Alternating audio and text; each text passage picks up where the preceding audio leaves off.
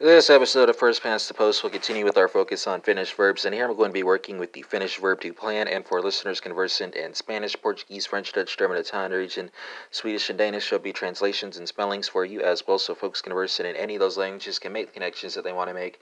And I'll be proceeding by person and number here, so you have second person singular, then second person plural, with the translation in both instances being plan as an imperative command. So, Finnish folks, you're going to take us away here, and that's going to be uh, Suunnittele and Uh, so singular spelling is S U U N N I T T E L E. Plural spelling is S U U N N I T E L K A A. Uh, Portuguese folks, let's go from Finnish to Portuguese. It's going to be planeja and planejai.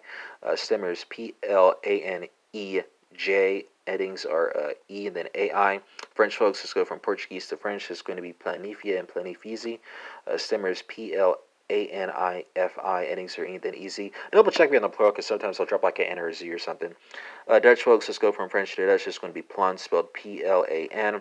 German folks, let's go from Dutch to German. It's going to be planer and plant, spelled uh, with the stem P L A N, endings are then T. Italian folks, let's go from German to Italian. It's going to be pianifica and pianificate. So stemmer is P I A N I F I C, endings are A and then A T E. And for Norwegian, Swedish, and Danish trends, you have plan leg, planera, and planlæg. Spelled P L A N L E G G, P L A N E R A, and P L A N L A E G G. Careful, that A in the Danish spelling is A E diphthong. Uh, Spanish folks are working with a cognate with the Italian infinitive, so it is a planifican, planificad.